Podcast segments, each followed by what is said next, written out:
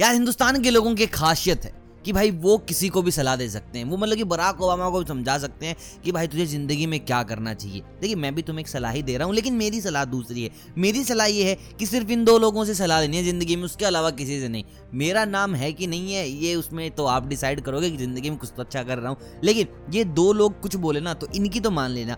और सबसे ज़रूरी, किन लोगों की बातें नहीं माननी चाहिए, वो भी एंड में बता दूँगा। तो चलिए, कुर्सी की बेटी बाँध दीजिए और मोटिवेशन की गाड़ी में बैठ के निकल लेते हैं।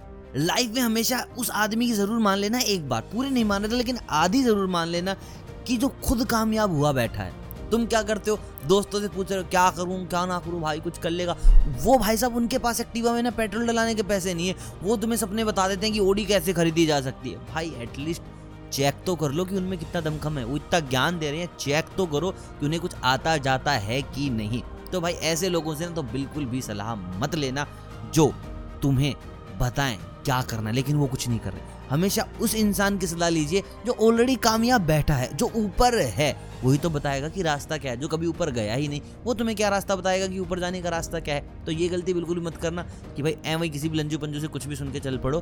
बस, एक बात का याद रखो। सुनो सबकी, करो अपनी। सलाह लेना ज़रूर है, लेकिन उसके बाद तुम्हारा दिमाग ज़रूर लगा लेना कि इसका असर क्या होगा तुम्हारी ज़िंदगी में? हर इंसान की ज़िंदगी में ना अलग अलग इम्पैक्ट होते हैं हर एक काम के। तो बस कामयाब आदमी से जो कुछ बना है, उससे पूछना है। ऐसे नहीं कि किसी से भी मुँह उठाकर तुमने पूछ लिया, ज़िंदगी में क्या करूँ, क्या ना करूँ।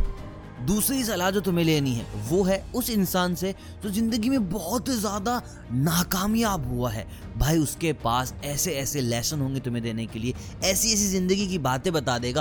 क्योंकि भाई, एक को पता है कामयाब कैसे होना है, दूसरे को पता है क्या क्या गलतियाँ नहीं करनी है। क्योंकि उस इंसान ने वो सारी गलतियाँ कर ली हैं, जिसके कारण वो कामयाब नहीं हुआ है। देखिए, आपने एक मनोज वाजपेयी का इंटरव्यू देखा होगा, जहाँ उसने कहा था कि, मनोज, जो इंसान कामयाब नहीं हुआ है ये मत समझना कि वो मूर्ख है। तो भाई उस इंसान के पास ज़रूर बैठो जिसके पास बहुत सारी कहानियाँ हैं फेलियर की। क्या किया तो फेलियर हुआ? वो खाली ने तुम्हें कहानी नहीं सुनाएगा तुम्हें उसका रीजन भी बताएगा कि आखिर यार फेल कैसे हो गया मैं। तो बैठा करो उन लोगों के पास भी जिनके पास कहानियाँ हैं फेलियर की। लेकिन एक उस इंसान से कभी भी राय मत लेना। ज़िंदगी में कभी राय मत लेना जो एक नॉर्मल ज़िंदगी जी रहा है। जिसके पास कोई कहानी नहीं है, ना कामयाबी की, ना नाकामयाबी की, अपनी जॉब में खुश है। भाई, वो तुम्हें ना परेशान कर देगा।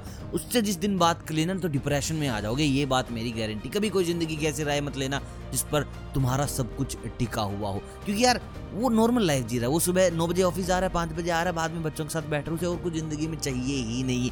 जिस इंसान के पास खुद विजन नहीं होगा, वो सारा तुम्हें विजन कैसे देगा आगे बढ़ने के लिए? तो ये छोटी छोटी बातें ज़िंदगी में याद रखो। और कमाल की बात यह है कि ऐसी बातें बताने के लिए मैं हर रोज आ रहा हूँ, हर रोज। एक भी दिन मिस नहीं कर तुम्हारे लिए। तो यार बेल आइकन दबाओ ताकि हर रोज तुम्हें पता चले ज़िंदगी में क्या करना है, क्या नहीं करना है। बाकी ये वीडियो कैसे लगी, ये राय कैसे लगी, ये सलाह कैसे लगी, अच्छी तो लाइक कर दें शेयर कर दें सब्सक्राइब कर दें। मिलता हूँ कल, तब तक आप सभी को अलविदा।